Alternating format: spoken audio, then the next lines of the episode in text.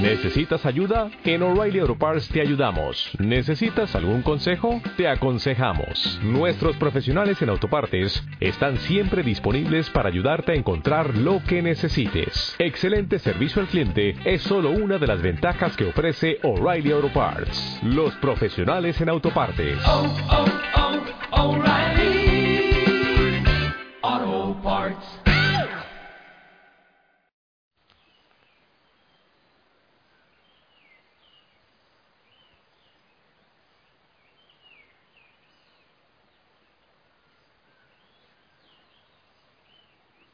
Buen día. Que el Señor te bendiga. Oye, te saludo con un gozo, con una alegría, con un fuego en mi corazón. Estaba orando hace, desde hace un rato. Eh, desperté muy temprano. Bueno, te cuento la verdad. Desperté muy temprano, aún en la cama, recé el rosario y, y tengo un Cristo gigante, hermosísimo, al pie de mi cama y yo empiezo a contemplarle y, y a orar contemplándole. Después ya me levanto, tomo algo caliente porque aquí en la mañana hace un poco de frío y eh, subo al oratorio, oro un rato, hablo de la familia Osana al Señor. Y ahora ya estoy en el balconcito. Aquí detrás está Jesús en la Eucaristía. Y yo estoy mirando el vértice, veo un pueblo, créeme, todavía no sé cuál es, pero está preciosísimo porque está el pueblito y hay una nube del tamaño del pueblito que le está cubriendo. Creo que es la nube del Señor. Eh, todavía está oscuro y tímidamente unos pajaritos están saludando el nuevo día. Si paras oreja, los escuchas. Y yo también envío bendiciones para ti. Así como los pajaritos saludan el nuevo día, la luz, saluda tú también la luz de Cristo en este nuevo día. Y también a la Madre María. El sábado le regalamos una rosa a ella. Ah, ¿Qué tal si la regalamos juntos? Los sábados siempre. ¿Qué tal? Hagámoslo en este momento. Dios te salve María. Llena eres de gracia. El Señor está contigo. Bendita tú entre todas las mujeres. Bendito el fruto de tu vientre, Jesús.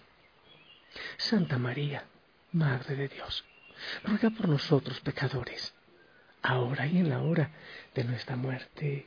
Amén. Bien familia, eh, espero que analices bien cómo has dormido, cómo está tu mente, tu cuerpo, tu corazón y que ores, vayas a tu rincón secreto y hables con el Señor. Aquí estoy buscando la luz para proclamarte la palabra del Señor. Para hoy del Evangelio, según San Marcos capítulo 4, del 35 al 41. Escucha. Un día al atardecer Jesús dijo a sus discípulos, vamos a la otra orilla del lago. Entonces los discípulos despidieron a la gente y condujeron a Jesús en la misma barca en que estaban iban además otras barcas. De pronto se desató un fuerte viento y las olas se estrellaban contra la barca y la iban llenando de agua. Jesús dormía en la popa, reclinado sobre un cojín. Lo despertaron y le dijeron, Maestro, ¿no te importa que nos hundamos? Él se despertó, reprendió al viento y dijo al mar, Cállate, enmudece. Entonces el viento cesó y sobrevino una gran calma. Jesús les dijo, ¿por qué tenían tanto miedo? ¿Aún no tienen fe? Todos quedaron espantados y se decían unos a otros, ¿quién es este a quien hasta el viento y el mar obedecen? Palabra del Señor. Bueno familia, ahora sí, vuelvo al balconcito, a la oscuridad, viendo y escuchando es hermoso, escucha. Mira, familia linda, eh, ¿sabes? La primera lectura también nos ilumina, nos enseña con respecto al mensaje que he pensado del Evangelio. La primera lectura es que el profeta Natán va donde David después de que David eh, cometió pecado, eh, después de que David sedujo a la mujer de su soldado pelitita, eh, que le embaraza, bueno, yo lo digo así para que no, para que si hay menores de edad, si hay niños no lo entiendan muy bien. Miróla, sedujóla, violóla y preñóla. Y después de que hizo eso David, cometió un gravísimo pecado, un hombre que es realmente admirable, sí, David, admirable, muy admirable, eh, por los judíos, pero también por nosotros los cristianos. Entonces después de eso eh, llega el profeta Natán y le dice a David acerca de su pecado. Le cuenta una historia de un hombre muy pobre que tenía solo un corderito, una ovejita, un animalito. y llega un rico que tenía en abundancia y en vez de consumir un animal de todos los que tenía el rico, va y le quita al pobre el animalito que el único que él tenía. Entonces dice David, ese desgraciado merece la muerte. Natán le dice, ese eres tú, porque eso hiciste tú con Urias elitita al quitarle la mujer. Bien. Entonces, eh, estaba pensando que David, un hombre, un hombre de Dios, un hombre que escuchaba a Dios, fue tentado, entró la tentación y pecó. Mira qué pasa en la barca con los discípulos. Los discípulos estaban con Jesús, estaban con Él, iban con Él en la barca, pero sin embargo eh, hubo tempestad. Oye, hubo tempestad. ¿Eso qué, quiere decir? Porque tú estés en el camino del Señor no quiere decir que te libres de las tempestades. Hay personas que pelean y dicen, pero si yo oro tanto, pero si yo rezo, pero si yo voy a misa, si yo pertenezco a no sé qué grupo de oración, ¿por qué me haces esto, Señor? Porque, oye, es que no eres un angelito. También tú eres vulnerable, también tú eres un ser humano. También a ti y con mayor razón va a llegar el enemigo a quererte hacer caer en tentación, va a ocurrir. Y va a haber muerte también, y va a haber dificultades, y va a haber dolor en la vida. Es natural, somos humanos. Pero lo que varía es la manera como nosotros asumimos ese dolor. Cuando se está con Dios se asume de una manera, pero estando en soledad sin el Señor se asume de otra. A David, el enemigo le tentó y él cayó en tentación y se arrepintió y lloraba. Sí, lloraba. El Salmo 50 a mí me habla mucho del arrepentimiento de David. Los discípulos en la barca. Llegó la tempestad, llegaron las olas. Pero aunque lleguen las olas porque llegan, el hecho de que estés con Jesús mm, no quiere decir que, todo va a ser eh, eh, algodoncito y, y, rosas, jardín de rosas. No, llegan las tentaciones, llegan las dificultades. Pero ¿dónde está la fe? Cuando no tenemos fe, decimos esto es un castigo del Señor, pero ¿por qué me haces esto? Pero ¿qué es lo que está ocurriendo? Y caigo en desesperación. Pero cuando estoy con el Señor y aparte de eso tengo fe, hoy ten pilas, porque puedo estar con el Señor, pero sin fe. Él puede estar frente a mí, pero no en mi corazón. Cuando Él está en mi corazón, llegan las dificultades, yo lucho, hago todo lo posible por solucionar esa situación. Dejo que el Señor haga el resto. Y ya no empiezo a gritar, ¡Ey, Señor, no te da miedo que me hunda! Nos estamos hundiendo sino que después de hacer todo lo que tengo que hacer, le pido a él, que está ya dormido en popa, en ese cojín, que se corra un poco y me acuesto a su lado. Esa es la fe, esa es la confianza. Yo lo he dicho muchas veces, cuando estás con el Señor van a llegar los problemas, pero cuando llegan los problemas tú, con fuerza, con fe, le vas a decir a ese problema, a esa tormenta, detente, porque aquí está el Señor, porque aquí está mi Dios. Está dormido, pero igual está y su presencia calma la tormenta. Además, cuando tienes fe, vas a entender que el Señor permite esas cosas en, su libertad. Él conoce pasado, presente y futuro y las permite. Y muchas veces es para ministrarte, para enseñarte, para llevarte a una profundidad de fe mucho más grande. Él, yo creo que Él no manda todos los males, pero insisto siempre, los aprovecha de una manera maravillosa. Los aprovecha muy bien. Estás con el Señor, ok. Llegan tormentas, van a llegar, demasiado probable, y a veces muy fuertes porque el enemigo quiere tentar más a aquellos que hacen propósitos firmes y radicales con el Señor.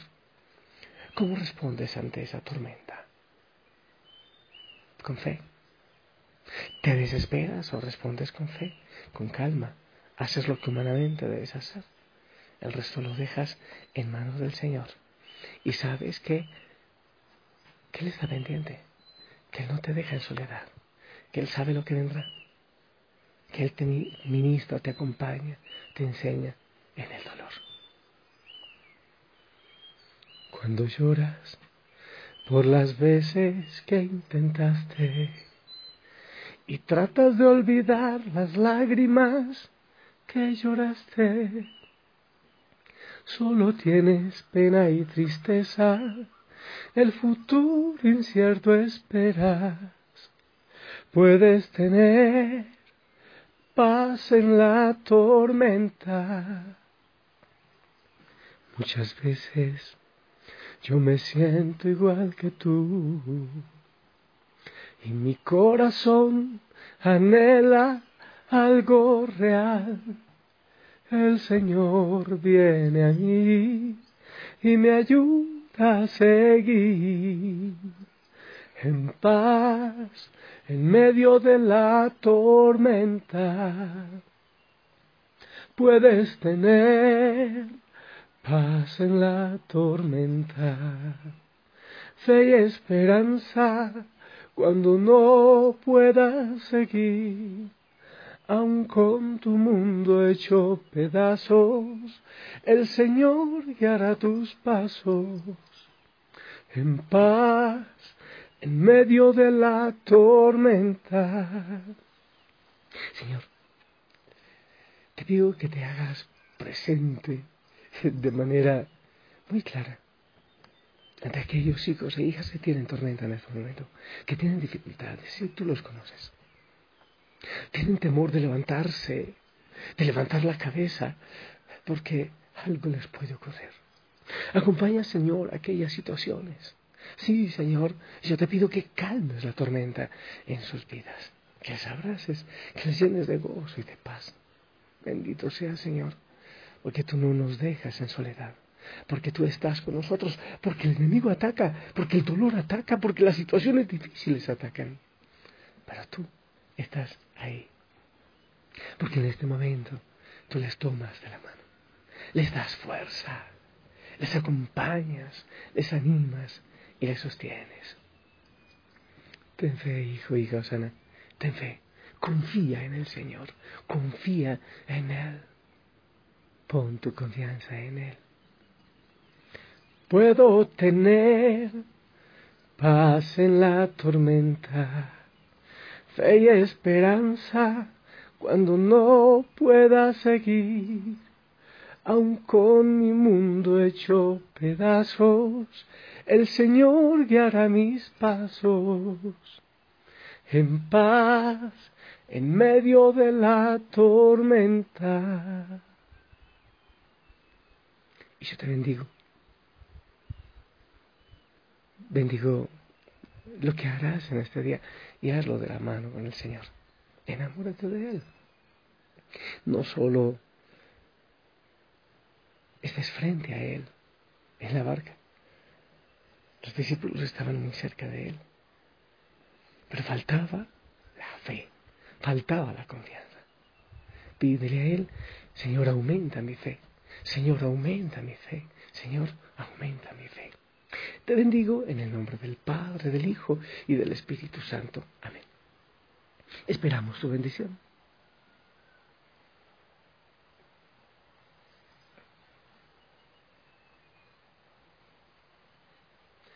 Amén, amén. Gracias por tu bendición. Te envío un abrazo osanero, un abrazo de gol el Señor te bendiga, que la Madre María te cubra con su manto, que en este día le pidas mucho al Señor que aumente tu fe hacia Él, tu confianza, y que Él te tome de la mano. Y si el Señor lo permite, nos escuchamos en la noche para que oremos juntos. Abrazos en casa. La familia Osana les ama. Yo les amo. El Señor les ama desesperadamente. Hasta pronto.